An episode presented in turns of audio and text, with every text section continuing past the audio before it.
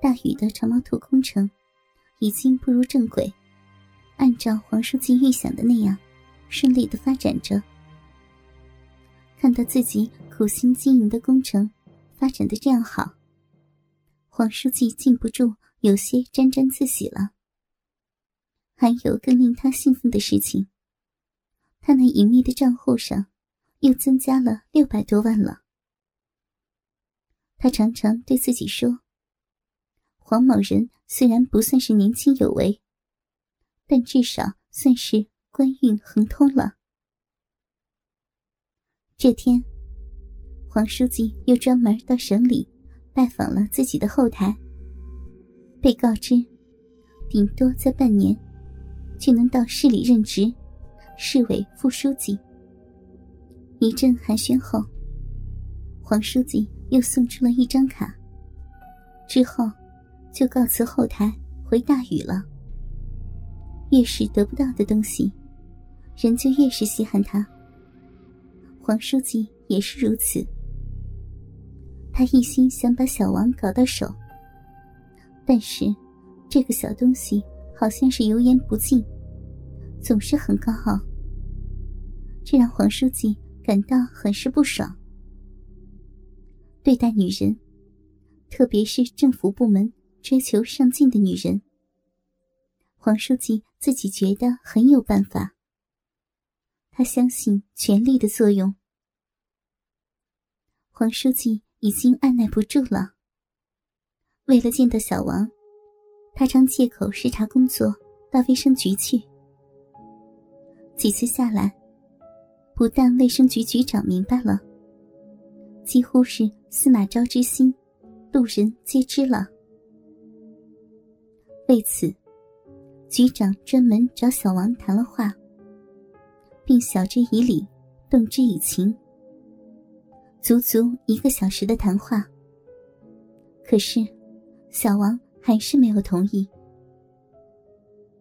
局长也向黄书记暗示了小王的态度。黄书记知道后，非常的生气。这个可就是局长你的工作能力问题了。局长听后胆战心惊。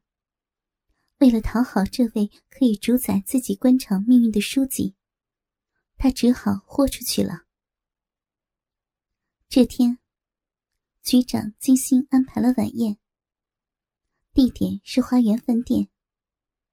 除了邀请黄书记外，没有邀请别的外人。自己这边除了两个作陪的副局长，还特意叫上了小王。大家进入雅间，按职位坐好。当然，小王被安排挨着黄书记坐。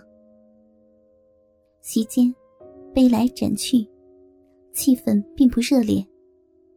原因是，小王不善饮酒。黄书记看上去不太高兴。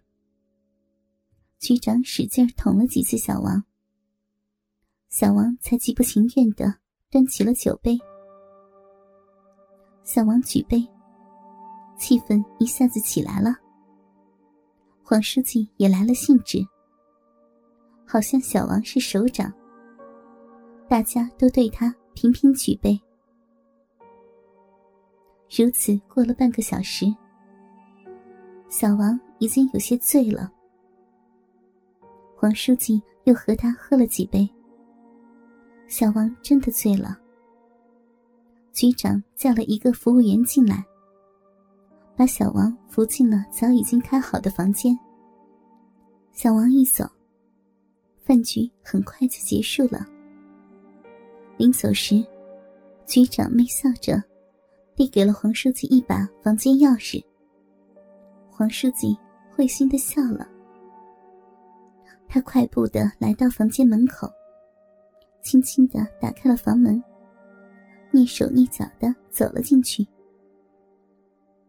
小王静静的躺在床上，红彤彤的脸蛋，头发微乱。双手放在大腿上，看到自己心仪已久的美人如此姿态，黄书记热血沸腾的扑了上去。宛如对待稀世珍宝。他小心翼翼的解开了小王的衣服。黄书记操作熟练，很快的，一只雪白如玉的裸体羔羊，便呈现在他的眼前。少经人事的双峰高高的耸起，峰上的红豆娇艳欲滴。往下看，黑黑的鼻毛。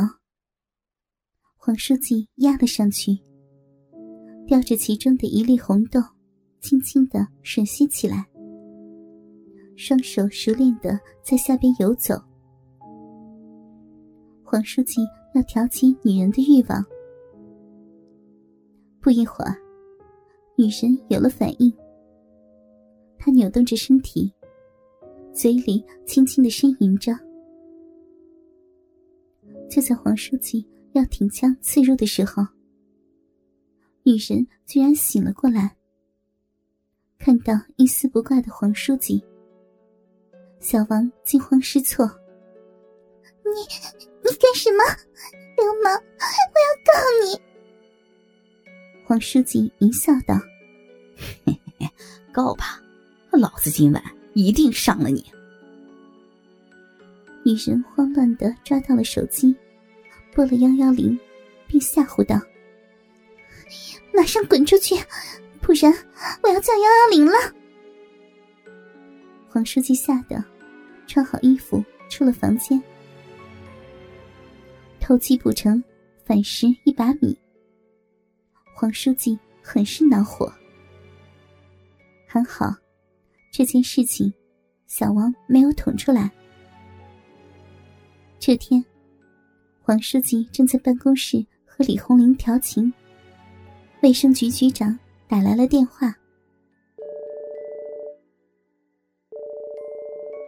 黄书记，呃，给你汇报一件事情。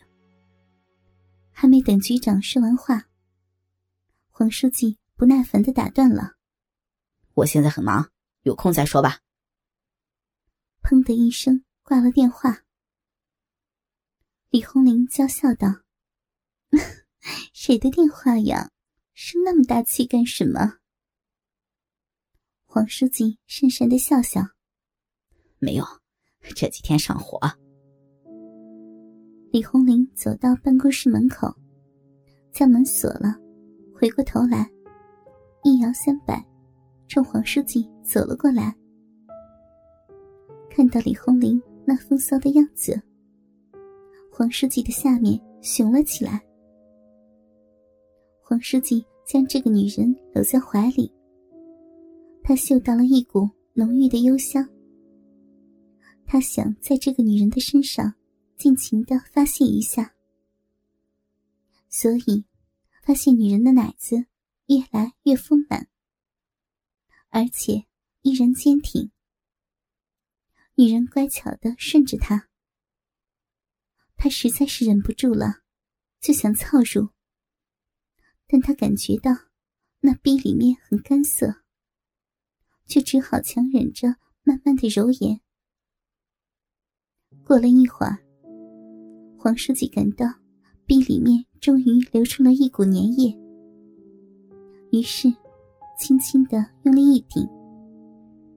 女人的小臂还是比较紧，她很兴奋，于是故伎重演，长驱直入。女人爽的浑身哆嗦了一下，发出了哼哼唧唧的呻吟。她心里想着，要是小王也这样和自己。想到这里，他觉得异常的亢奋，于是狠命的操了起来。